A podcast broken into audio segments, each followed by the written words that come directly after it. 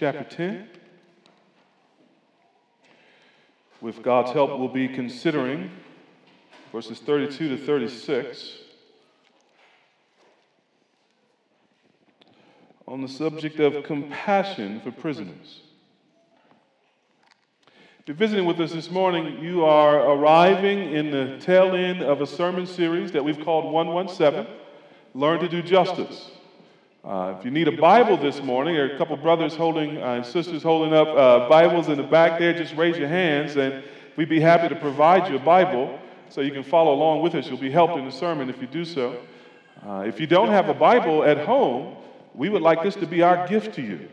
So please accept this as our gift and uh, treasure it, we pray, the way we treasure it as God's people. Hebrews chapter 10, verses 32 to 36. As I said, you're at the tail end of a sermon series that we've called 117 Learn to Do Justice, where we as a congregation have been trying to think about what the Bible teaches with regard to justice uh, and trying to get a biblical understanding of a word that's much misunderstood and sometimes much vilified, uh, oddly enough, uh, in some Christian circles. And we've been wanting to do this so that we might think this thing through biblically and, with God's grace and help, learn to live more faithfully as Christian disciples in the way that the Lord has called us to. Spent the first half of the series thinking through this in broad theological terms. And we spent the second half of the series thinking about particular, uh, what might be called justice issues, and trying to bring the Bible to bear on those issues so that we think about them as Christians, and with God's help, again, we act upon them as Christians. And this morning we've come to this issue of incarceration. In 1971, President Nixon declared a war on drugs he dramatically increased the size and the spending of, of federal drug control agencies and pushed through a, series of, uh, manda- of measures such as mandatory sentencing and no knock warrants. That was really the first wave of uh, our modern sort of war against drugs. A Nixon aide would later say, John Ehrlichman, you want to know what this was really all about? The Nixon campaign in 1968 and the Nixon White House after that had two enemies the anti war left and black people. You understand what I'm saying? We knew we couldn't make it illegal to be either against the war or black. But by getting the public to associate the hippies with marijuana and blacks with heroin, and then criminalizing both heavily, we could disrupt those communities. We could arrest their leaders, raid their homes, break up their meetings, and vilify them night after night on the evening news. Did we know what did we know we were lying about the drugs? Of course we did. That's the admission of John Ehrlichman, a top aide to President Richard Nixon. The quote there captures the combination of a couple of powerful forces public attitude and public policy. There's a symbiotic relationship between attitude and policy. And oftentimes, if you can change the mood of a public, it's much easier to change the policy that affects at least some quarters of the public. Our country's anti drug and criminal justice policies have often been targeted to specific ethnic groups. So, the first anti opium laws in the 1870s were directed at Chinese immigrants. The first anti cocaine laws in the early 1900s were directed at black men in the South.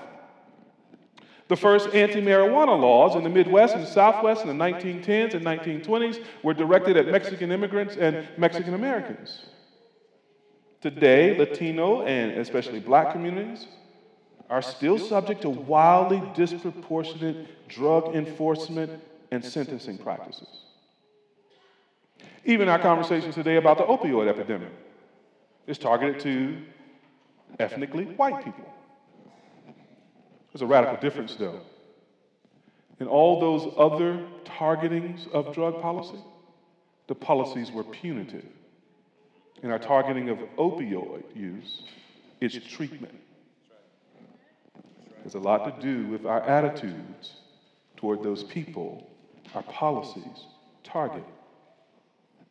So we have a system of criminalization that leads to significant differences in arrests, prosecutions, and imprisonments. We have a system of criminalization that, in its attitudes, criminalize people of color and behaviors associated with people of color.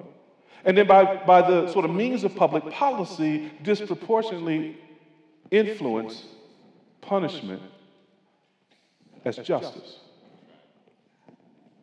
From 1980 to 2008, the number of people incarcerated in the United States quadrupled from roughly 500,000 to 2.3 million people in the world. They're not tracking with me on the slides. In 1980, 40,000 people were incarcerated in the United States for, for drug offenses across federal, state, and local levels. But in 2015, that number had grown to nearly 500,000, a, a 1,048% increase over those 35 years. Now, here's what's interesting over those 35 years. Had both Republican and Democrat administrations stirring the public attitude to be tough on crime. Never mind the fact that crime was actually declining in the country through that same period. The result is this tough on crime rhetoric, this tough on crime policy apparatus aimed at black and brown neighborhoods is this skyrocketing of incarceration. So that one in four African American men at some point will come in contact with the criminal justice system, usually for what used to be regarded as petty crimes. We're to the point now where the United States holds 25% of the world's prisoners only though we only represent 5% of the world's population. We incarcerate more people in this country than any place in the world. Our closest competitor, Russia. After them, South Africa. Now just think about what they all have in common. The regimes there now, one of the major contributors to what we call mass incarceration is the school to prison pipeline. School to prison pipeline refers to the links between zero tolerance policies, coupled with things like school policing, to the expulsion of students from schools, usually again for relatively minor infractions, chewing gum, violating dress codes, public displays of affection and that expulsion from school brings those students into contact with, guess what? Police and criminal justice. In fact, for many of the minor infractions that take place in school under zero tolerance uh, policies, uh, there is a direct reporting of that student, not to the principal alone, and not to their parents alone, but to police authorities. We have criminalized school behavior that used to be regarded as the everyday nuisances of going to school. What's the result? This policy, the zero tolerance approach, occurs at the same time that mass incarceration is, is, is ramping up, the mid 1990s, when the, the country was rightfully concerned, as we ought to be today, about school shootings and school violence. Move to this zero tolerance, tolerance policy. And while we're expelling more kids and suspending more kids, kids are not safer in schools. We've had almost 20 mass school shootings in the country this year alone. There's no research evidence that this approach is actually making kids safer. I'll tell you what it is doing. 3.3 million suspicions, suspensions and over 100,000 expulsions occur every year. This number has doubled since 1974. Rising rates of the use of expelling students and suspending students are not connected to higher rates of misbehavior. So if bad behavior isn't going up, but suspensions and expulsions are going up, what's going on? It is the overly punitive approach to justice that's driving these things up. Once a child drops out, they're eight times more likely to be incarcerated than youth who graduate from high school. Studies have found that 68% of all males in state and federal prison do not have a high school diploma. And a great number of the persons affected by the school to prison pipeline and, and wind up as uh, figures in our mass uh, incarceration statistics have some kind of disability. So we are being punitive in our orientation toward those with disabilities, black and brown kids, in disproportionate rates. Let me read this quote to you. The U.S. Department of Education Office for Civil Rights issued a brief in 2014 outlining the current disparities. Black students are suspended and expelled at a rate three times greater than white students. The Advancement Project found that in 2006 2007 school year, there was no state in which African American students were not suspended more often than white students. On average, 5% of white students are suspended compared to 6% of black students for the same kinds of infractions. Black students represent 16% of student enrollment, and 27% of students referred to law enforcement, and 31% of students subjected to a school related arrest. Combined, 70% of students involved in school, in, in school arrests or referred to law enforcement combined are black or Latino, 70%. And the majority of these arrests are under zero tolerance policies. This is how we've gotten where we are. There are three questions raised by this research and data. Number one, what, if anything, can Christians and churches do to reverse this trend? How can we get back upstream to do some fixing? Number two, what, if anything, can Christians and churches do to serve people while they are incarcerated? So, what can we do midstream?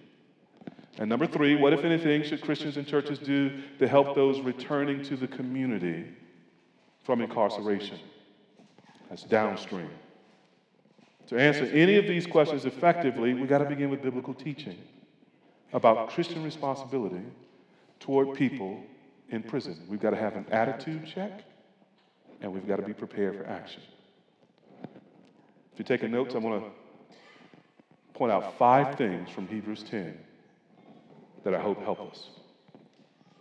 When we look at Hebrews 10, verses 32 to 20, 36, excuse me, we'll see five things about the early church, five things they knew.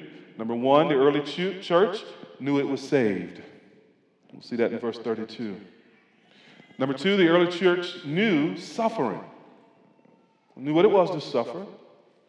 Number three, the early church knew solidarity, how to stand in solidarity with others. Number four, the church knew sacrifice. The church knew sacrifice. And number five, the church knew striving.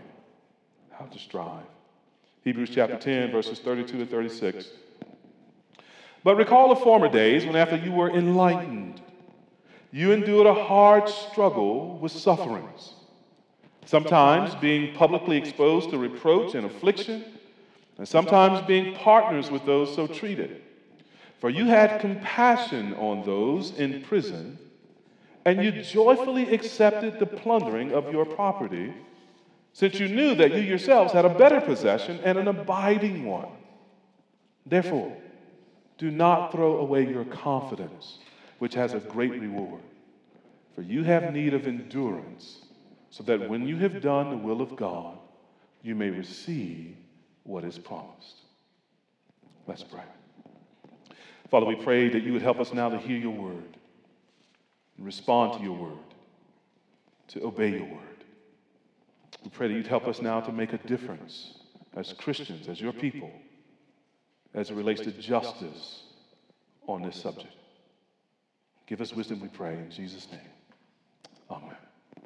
First thing to see about the early church the church knew it was saved. You see it there in verse 32? But recall the former days when after you were enlightened. Now, don't, don't think that's just a throwaway sort of start to the sentence. One of the most vital aspects of Christian living is remembering what we used to be and what we were saved from. Remembering is critical to Christian living. So he points them back to their former days their former days of sin and life apart from Christ. And then he reminds them that they have been enlightened, uh, a word that the writer of Hebrew uses to refer to coming to understand who Jesus Christ is and coming to understand that in a saving way coming to faith in the Lord Jesus Christ, being, being saved, as we would say, from God's wrath in judgment. So he's reminding these people, you need to know who you were saved from. You were saved from God in his anger against you and your sin. And he's reminding them of what they were saved for. They were saved for God. They would say for his love, for fellowship with him, to, to enjoy him and to commune with him for all of eternity. He, he's saying to them, a church in the letter of Hebrews that is tempted to turn back away from the faith to their former way of life. No, no, no, no, no, no. Remember when you were enlightened. Christian, when's the last time you thought actively about the fact that you were saved? When's the last time you traveled back in your mind? To your former days, to the days when you didn't know Jesus, but you did know sin, to the days when couldn't nobody tell you nothing because you thought you knew everything. And you were delighting in sin and chasing sin and hanging out in the company of others who delighted in sin and chased in sin. Even if you were trying to be all respectable on the outside, looking back, you know you were rotten on the inside. When the last time you remember those days?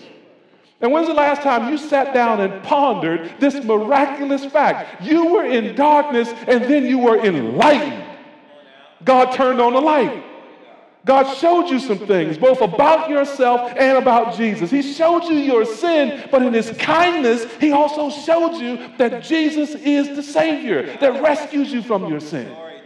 That He went to Calvary's cross, not because of sins He had done, but He went to Calvary's cross. It dawned on you for you because of the sins you had done. And he died the death you and I should have died in our place. And all of God's anger, you were enlightened to see, was poured out on the Prince of Peace, the Son of God, the Lamb of God, who takes away the sins of the world. When's the last time you thought about that? And that by that act of sacrificing himself on the cross, and three days later, by the Father raising him from the dead, you and I were saved. Don't you ever forget that if you're a Christian. It's what makes you the most exquisite creature in creation. That God has loved you and sent his son for you and rescued your life from the pit. This church is being reminded that they were saved. And we need to be reminded sometimes too, don't we? And let me tell you something. To live the Christian life energetically, zealously, purposefully, we got to keep remembering that we're saved people. I don't know about you, but Christians, uh, this Christian leaks. That stuff that God pours into him, that somehow just kind of leaks out over time. And I find myself just kind of coasting, just kind of living, assuming, taking for granted. And, and, and, sometimes the Lord has to shake a brother and say, No, no, no, no. You need to actively lay hold to this truth again that I am yours and you are mine, that you were bought with a price and I love you and you are called to serve me. When's the last time you remembered yeah. that you saved, rescued, yeah. bought by Christ's blood, yeah. and kept for Christ's glory. And so much of the Christian life depends upon this, this work of remembering. I'm going to give you a couple of texts here. and You can turn with me if you like and just see how this, this issue of remembering that you're saved changes our experience of the Christian life. 1 Corinthians chapter 6, verses 9 to 11. Paul writes there, Do you not know that the unrighteous will not inherit the kingdom of God? That's bad news. Do not be deceived. Neither the sexually immoral, nor idolaters, nor adulterers, nor men who practice homosexuality nor thieves, nor the greedy, nor drunkards, nor revilers, nor swindlers will inherit the kingdom of God. And then the Bible says this, and such were some of you.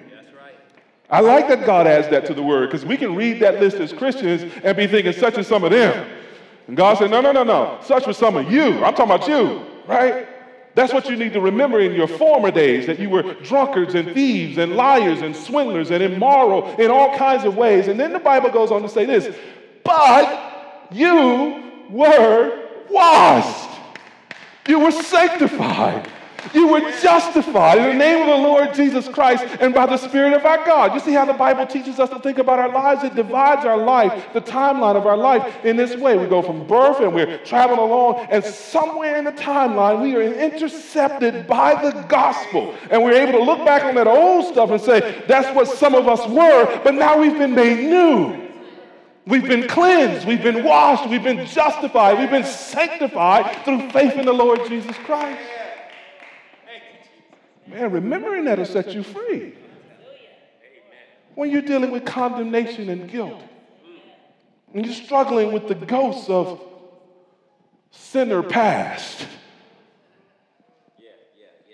remembering the but of Scripture, you were washed and justified and sanctified will change your outlook on who you are and what you're becoming.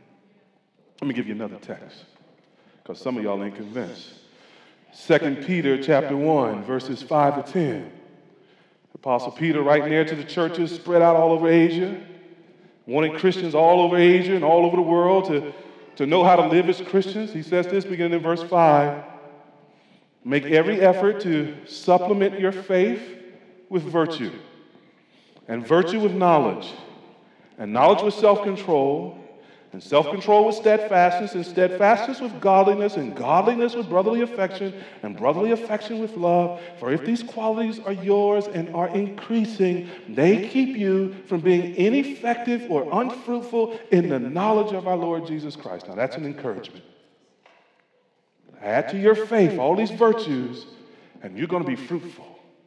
And you're going to have an abundant interest in the kingdom of God. Now, Peter then does this thing about remembering, except he does it in the negative. He does it in the reverse. He says in verse 9, For whoever lacks these qualities is so nearsighted that he's blind, having forgotten that he was cleansed from his former sins. You know, you can forget that you're cleansed.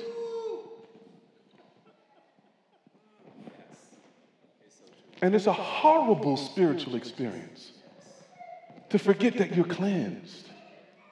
To be so nearsighted that all you see is your sin and you can't get your eyes up to see Calvary. To be so nearsighted that all you see is your fault and you can't see that fountain open wide where the blood of Christ flows and washes us. And Peter says, No, get your eyes off yourself and get your eyes up to Jesus and see that you have been cleansed. Don't you ever forget that. And then he gives the instruction in verse 10 Therefore, brothers, be all the more diligent to confirm your call in the election, for if you practice these qualities, you will never fall. Don't forget you're a Christian. Don't forget you're saved. Because in remembering that fact, you steady your feet so that you don't fall and you don't forget that you've been cleansed. Now, why am I emphasizing all this? Well, first of all, because that's what's in the text. You ever looking for a church home? Be sure the brother is telling you what's in the Bible. But secondly, I'm stressing this because I suspect that the radical experience of conversion, of having been enlightened, of having been cleansed and washed, does not deeply enough define who we are as Christians. If we are Christians, we must think of ourselves as having crossed the line once and for all from the former things into the new things. We have to understand this enlightenment as having brought us out of, if you're a Stranger Things fan, out of the upside down. Out of all of that upside twisted darkness into the light of the glorious gospel of the Son of Jesus Christ. Or if you don't like Stranger Things, like me, that's so creepy, man. Here's another creepy one for you. It's remembering that we have been enlightened that brings us out of the sunken place.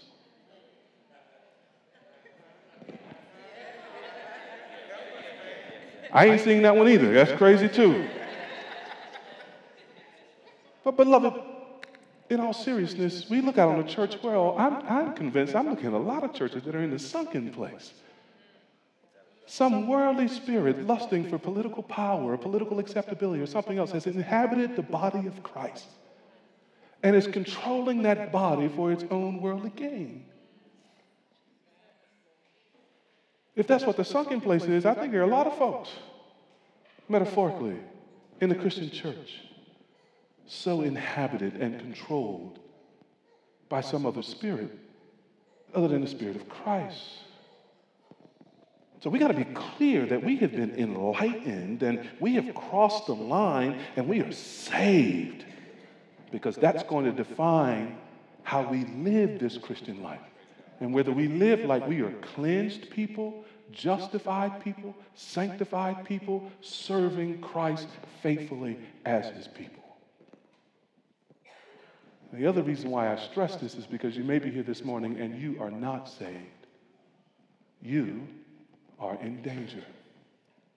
You are in danger of God's righteous, holy, and true judgment. At the end of the age will be the greatest mass incarceration in human history. When God the judge will sentence sinners to eternal hell and judgment. There is only one way of escape from the judgment of God. That is, if Christ takes his judgment in your place and you have put your faith in Jesus Christ, turning away from sin and following him in the obedience that comes from faith as your God and your Savior. Beloved, you can cross the line and you can be enlightened if you would confess your sins to God Put your faith in Jesus Christ and follow him in faith. And the verdict on the day of judgment will not be condemned, but forgiven, righteous, justified. And the wonderful thing about that verdict is you don't have to wait to that day to live in that freedom. If you have been enlightened, you live this day in that freedom and that righteousness that is yours by Jesus Christ. So if you're here and you're not yet a Christian, we, we want you to cross the line. We want you to come into this enlightenment and be saved from God's judgment and be saved for God's love. Don't leave today without us helping you to understand that. Talking with the Christian friend who brought you, or talking with someone here who Looks like maybe they understand this message. Let us, let us help you understand it too. And so be enlightened and so be saved. Now, Christian, I want to make one quick application to the topic of mass incarceration, school to prison pipeline, caring for prisoners from this fundamental knowledge that we are saved. I want to make this application and quote from Nicholas Reid, who is a professor of Old Testament and ancient Near Eastern studies at Reformed Theological Seminary. He did his earlier work on um, the history of prisons in the ancient world. He made this statement the other day that I found provocative and helpful. As he summarized his own research, he says this prisons are places where Christians are sent, not places where Christians send people. If there's something in our thinking that's more fundamentally eager to send people to prison than to go to prison ourselves, either for the witness of Christ or to serve those in prison, then something's wrong in our thinking we are perhaps more political than theological. And we need to reverse that. Which brings us to our second point. The church knew suffering. The church knew suffering. The early church did. Verse 32 again. You endured a hard struggle with sufferings. Notice the phrasing. You endured a hard struggle with sufferings. There are two things there. There were the sufferings plural. You see that S on the end? That, that's one thing, but there was a, also a hard struggle with the sufferings. You know, sometimes you struggle while you're struggling. Sometimes it's hard when you're in a hardship. It's not just the hardship itself, it's not just the struggle itself, but it's the other things also around it that come along with it that just pinch upon your soul and your mind and your body. Now, I want you to notice something. They struggled after they were enlightened. That's right. Amen. Amen. Come on, preacher. Come on. The Bible is not offering you your best life now. Say it again. The Bible is not offering you your best life now. If you follow Jesus, you may find that life just got hard. And this won't make any sense to you. This won't be of any attraction to you unless Jesus is more beautiful to you and more wonderful to you than anything else that's happening in your life. If, Christ is your all, you're happy to have Christ along with the persecutions, along with the sufferings, along with the compounding hardships, because Christ is your joy. There's some people who turn back because it gets hard. They're the seed that fall on the stony ground. They're the seed that the birds pluck up. Life gets hard. Love for the world gets strong. Love for Jesus gets weak and they go back. We don't want to be that. And this book here, Hebrews, is written to encourage Christians who were tempted to turn back because life had gotten hard. It says, listen, you were enlightened, and then you suffered, and with the suffering were also hardships. You had to endure it. Christian, if we pursue comfort without suffering, or if we expect that when we suffer, God is always somehow going to make it easy for us in the suffering, we are setting ourselves up for a rude awakening. Because this text says, you will have sufferings and you will have hardships with the sufferings. So, beloved, when we call you to follow Jesus, we're not calling you to come get some easy, quick fix for whatever's troubling you. We're calling you to come meet God. And what we're telling you is, He's worth it. He's far, far, far more valuable than anything that might keep you from Him, whether it's good or whether it's suffering. Jesus is worth it. Give your life to Him and follow Him. Someone has once said that one of the greatest defects in Western theology is the absence of a theology of suffering. I think that's right. And ironically, in a theology that thinks it's all about being gospel centered, it somehow fails to realize that we serve a suffering Savior. And that if his life has entered into ours and ours has been joined to him, 1 Corinthians chapter 1, his sufferings will overflow in our lives. It is perhaps the case that the church does not understand the gospel deeply enough at this point. John Calvin, writing, said this Nobody is fit to preach the gospel in a hostile world unless his mind has been prepared for suffering. Therefore, if we are to prove ourselves faithful ministers of Christ, not only must we seek Him for the spirit of knowledge and of wisdom, but also for the spirit of steadfastness and of courage, so that we may never be broken by desperate suffering, for it is the lot of the godly. We have been appointed with Christ to suffer. And think about how much of our attitudes with regard to policing and incarceration is fueled by a desire for us to not suffer. We don't use it, that phrase, we use phrase like safe. We want to be safe. That's just a positive way of saying we don't want to be inconvenienced or suffer. And so remove those people who make us a little scared. But we've not been given a spirit of fear. Remember what Ken Wytsma said in pursuing justice. Justice is something we wouldn't choose, and it does not usually occur on our terms. Justice makes strong demands. So, if we're going to make a dent in mass incarceration and we're going to hear the call of justice, we, we had better be prepared to suffer and hear the demands of justice and enter into it like Christians who remember they are saved and that they're called to suffer. Which brings us to the third point. The early church knew solidarity. They knew something about solidarity.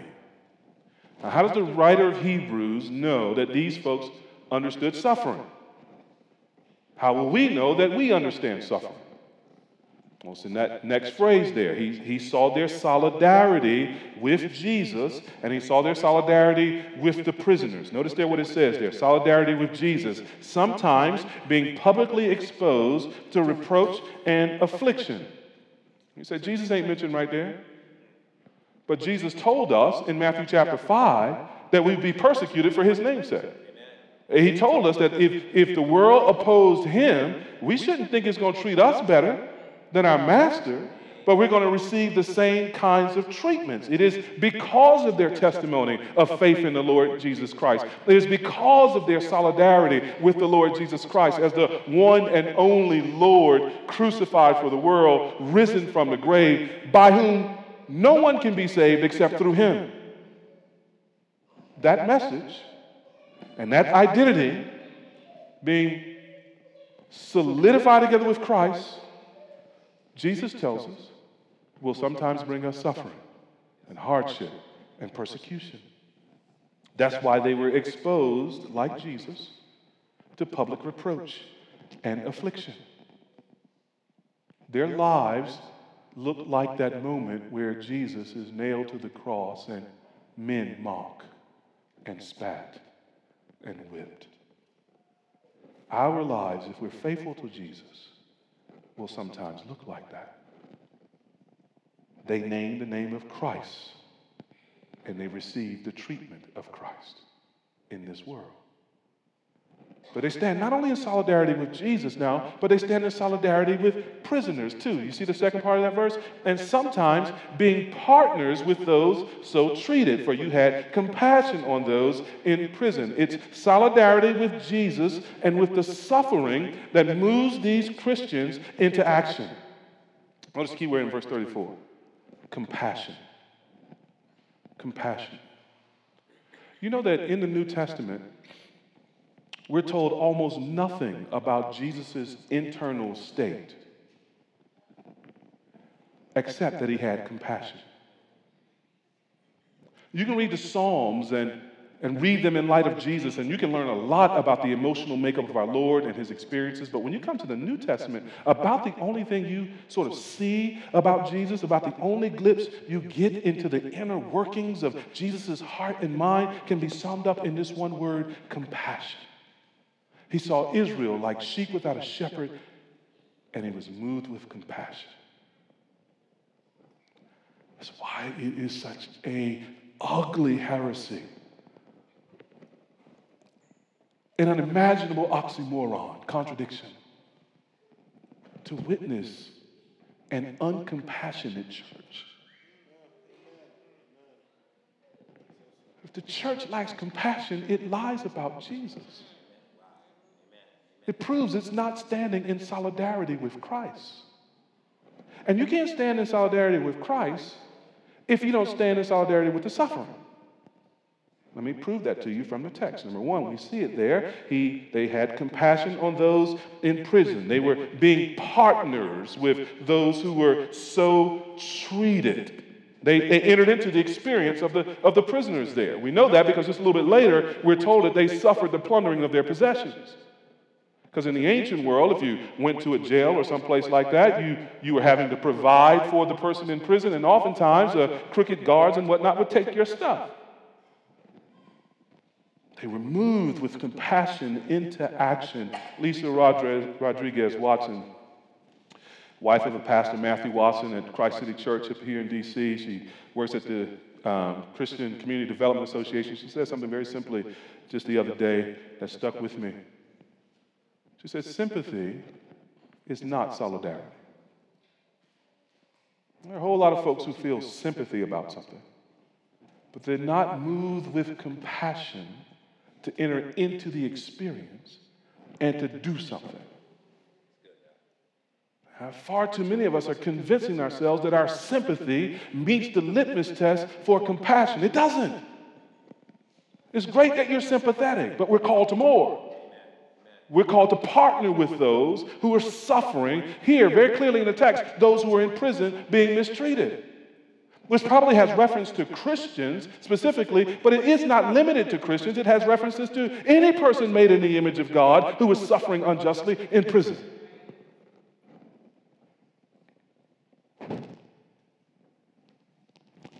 So, because sympathy is not solidarity, and compassion is not merely a feeling, we have to display solidarity and compassion locally.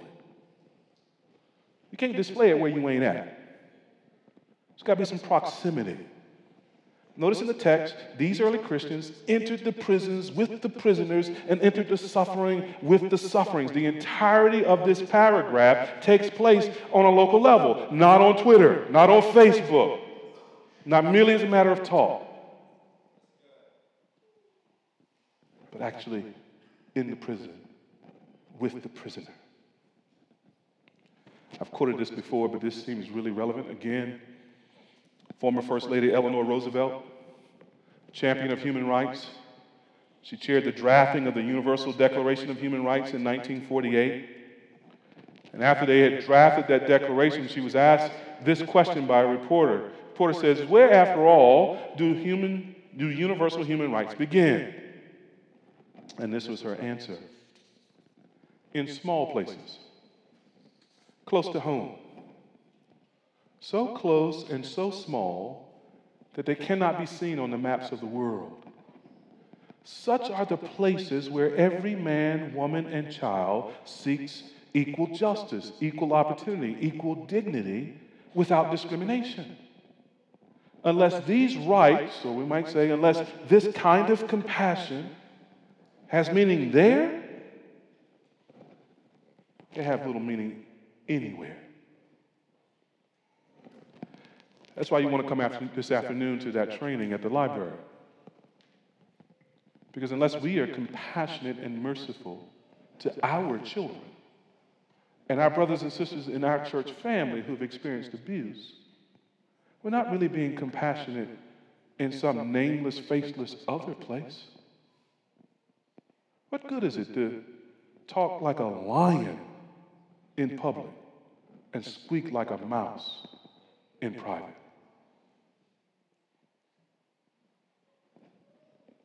the old gospel singers used to say, we want to sweep around our own front door before we sweep around somebody else's. So, so justice, compassion, mercy, husbands must begin with your wives. You can't be a civil rights advocate or a justice attorney or a community organizer. Bring justice in the community. And you mean and cantankerous and stingy and cold and loveless at home. Compassion and justice has to begin with our, the children we're raising. Whether our children or our grandchildren or nieces and nephews. We're not child advocates at some professional organization downtown. If we're not child advocates at dinner time and bedtime treating our kids fairly and mercifully, apologizing when we have been cruel to them. The Spirit has convicted us of that. Providing for their needs as we are required to do biblically. Can't neglect children at home and champion them in public. Starts in these small places. And we work our way out from there which is where I want to raise some application questions. I want to come back to that issue of upstream, midstream, downstream. We want to put this into practice. We don't want to look into the mirror and forget what we saw. And we don't all have the same callings. We don't all run in the same lanes, but, but we want to we wanna think about where we might fit in. So here are a couple things to think about. Number one, we might begin upstream with, with policy and advocacy. Beloved, we will not change mass incarceration if we do not have policy change and attitude change. So some of us have got to work at that level. All of us are commanded to pray for those in authority in 1 Timothy chapter 2. So every Christian in this room should have somewhere on their prayer list Mayor Muriel Bowser and, and everybody who's a part of the DC City Council, and yes, President Donald Trump and everybody in his cabinet and every congressional person. You don't have time to pray for all the congressmen by name, but you can pray for congressmen and presidents and mayors. In fact, we're in sin if we don't. Because 1 Timothy 2 commands us to. So we should be praying earnest prayers, and that might require us to pray that the Lord would help us help our own hearts as we're praying for particular persons. But then we should encourage our politicians. Come to the, the, the, Christian Legal Aid panel discussion and, and hear people on the left, on the right, the, the Cory Bookers on one side and the Tim Scotts on the other side. This is, this is actually an issue that has a fair amount of bipartisan resonance.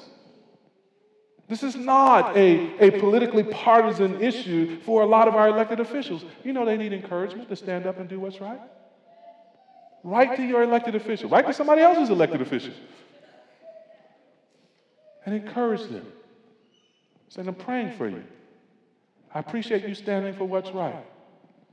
And when you sometimes hear the loud voices of people who are calling for the wrong things, I, I'm praying for you that you won't faint but that you'll stand and continue that work.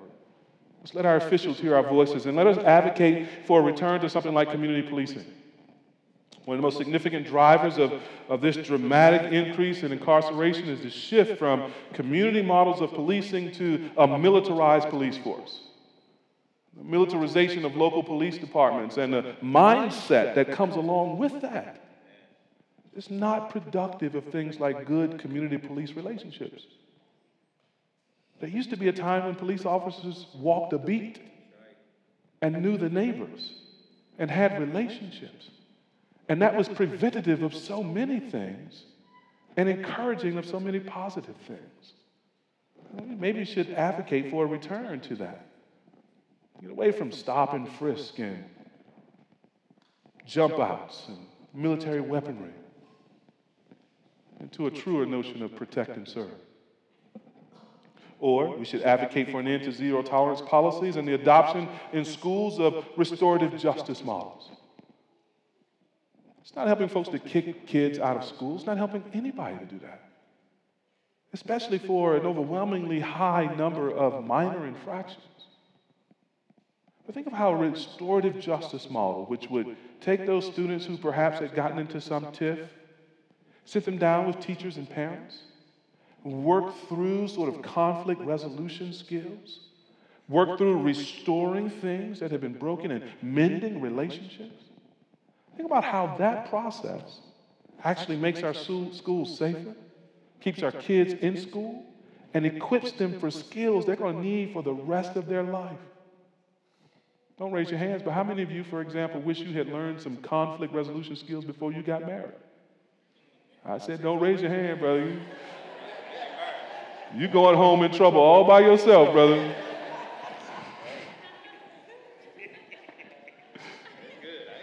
ain't embarrassed. There's a more humane way to make our schools safe. Or midstream. These are by way of example. And you don't have to do, everybody doesn't have to do all the same things. You need to use Christian freedom and, and know your own gifts and burdens. But consider getting involved in some form of ministry inside jails and prisons. Let's literally follow Hebrews 10. Some of us need to join Alex Cook as he goes regularly to the jails over in Alexandria, by the way, which houses a lot of inmates from D.C. Right? We need teams of folks teaching the Bible and doing evangelism in, in jail settings. Or, or perhaps some of you will want to start uh, at, at ARC and, and Angel Tree Ministry, befriending the children and families of incarcerated persons and, delivering gifts at Christmas time or mentoring those children. There are many ways for us to do this. Maybe you want to start something altogether new. But what can we do to serve those who are already in prison? And then downstream, when they are returning to citizenship. We need policy change there too. But we also need practical help there too. Uh, the elders the other night agreed to continue working with Flourish Now. We want to, if the Lord will bless it, we want to sort of pull off at least two job fairs a year a, a spring and a fall job fair. And we have some ideas about how to be more effective at pairing employers who will hire returning citizens with those returning citizens. Or maybe you're a business owner here and you don't need a job fair. You might want to pray and consider if the Lord would have you hire someone with a criminal background. Give them opportunity to get back on their feet. Because here, here's the deal, beloved. This is, this is the, the bottom line of mass incarceration, and all this good stuff. We used to think that when a person had done his time, they had paid their costs. They had paid, their, they had paid back society. We still punishing people long after they're out of prison. Discrimination in terms of employment, can't vote, not eligible for any government benefits like housing assistance or, or food assistance. On and on and on the list goes. We have disenfranchised these people in a way that is cruel and unusual punishment and is not justice because it's not the right decision for the right person at the right degree. We want to work on that as Christians because of what this scripture calls us to. Number four, the church knew sacrifice. Speeding on here. You joyfully accepted the plundering of your property since you knew that you yourselves had a better possession and an abiding one. When the early church stood in solidarity with Jesus and with, with imprisoned brothers and sisters, it cost them something. They had their property plundered or stolen from them. As I just said a moment ago, this is one of the features of, of our sort of complex of policies that we call mass incarceration with the seizing of property. Even the property of people who did not commit the crime, but, but might have in some way been associated with the person. The taking of houses or, or uh, of, of, cars and, and other kinds of possessions. Now, now think about this. You're over policing a poor community, a brown, black community. You arrest someone for simple possession. They're in the car of a friend. You not only arrest that person for simple possession, but you take the car of the friend who now can't get to work, who can't perhaps get their children to school or to a, a, a doctor's appointment, who now doesn't have money to get their car out of the impound. The thing just keeps escalating and escalating and escalating. We are burying people beneath an unjust burden because we have taught ourselves an attitude and we have act, enacted policies designed to do that. And we need to repent, especially if we're Christians. And we need to advocate for those who are so broken. Because here's the attitude that we need. Notice there. They joyfully accepted the plundering of their property. Solidarity was more important than sacrifice to them. And the reason solidarity was more valuable than sacrifice, because notice now, they knew that they themselves had a better possession and an abiding one. Where'd they get that idea? Got it from Jesus. Matthew chapter 25, verses 31 to 40. Jesus there is telling the story about the sheep and the goats and the, and the final judgment. And he says, The king will say to those on his right, Come, you who are blessed by my Father, inherit the kingdom prepared for you from the foundation of the world. Then he gives this explanation for why they get that kingdom. He says, For I was hungry and you gave me food. I was thirsty and you gave me drink. I was a stranger and you welcomed me. I was naked and you clothed me. I was sick and you visited me, get this, I was in prison and you came to me. And they were like, Boss, when we do that? And Jesus says, As much as you did this to the least of these, my brothers, you did it to me. Or maybe they're thinking about Jesus in Luke 9, 23 to 27, when he says, If anyone would come after me, let him deny himself and take up his cross daily and follow me. For whoever would save his life will lose it. But Whoever loses his life for my sake will save it. For what does it profit a man to gain the whole world and lose or forfeit his soul? Then Jesus says this in verse 26 For whoever is ashamed of me and of my words, of him will the Son of Man be ashamed when he comes in his glory and the glory of the Father and of the holy, and of the holy angels. You see what he's saying there? Pick up your cross and follow me. Do not be ashamed of being in solidarity with me, which he defines in Matthew 25 in part as visiting those who are in prison, because you're going to have a great and eternal reward. The early Christians understood that standing with Jesus and standing with an invisible Savior meant standing with imprisoned saints. And as they did this to the least of the brothers, they were doing it to Jesus. Now think about that for a moment. We're not merely talking about going into prisons to be with the prisoners. We're talking about going into prisons to be with Jesus. You don't only meet Jesus when you gather at church. You meet Jesus in the face of people who are left out and broken and marginalized. We need to go meet Jesus. And we need to go happily, even if it costs us. Which brings us to our final thing. The church knew how to strive, verses 35 and 36, specifically striving toward the possession or the reward that was to come in glory. Jesus says there in verse 35, therefore now, because of this kingdom, this better possession, and this better reward. Therefore, do not throw away your confidence, which has a great reward, for you have need of endurance, so that when you have done the will of God, you may receive what is promised. We might summarize verse 35 by saying this keep the faith. Keep the faith. Do not throw away your confidence.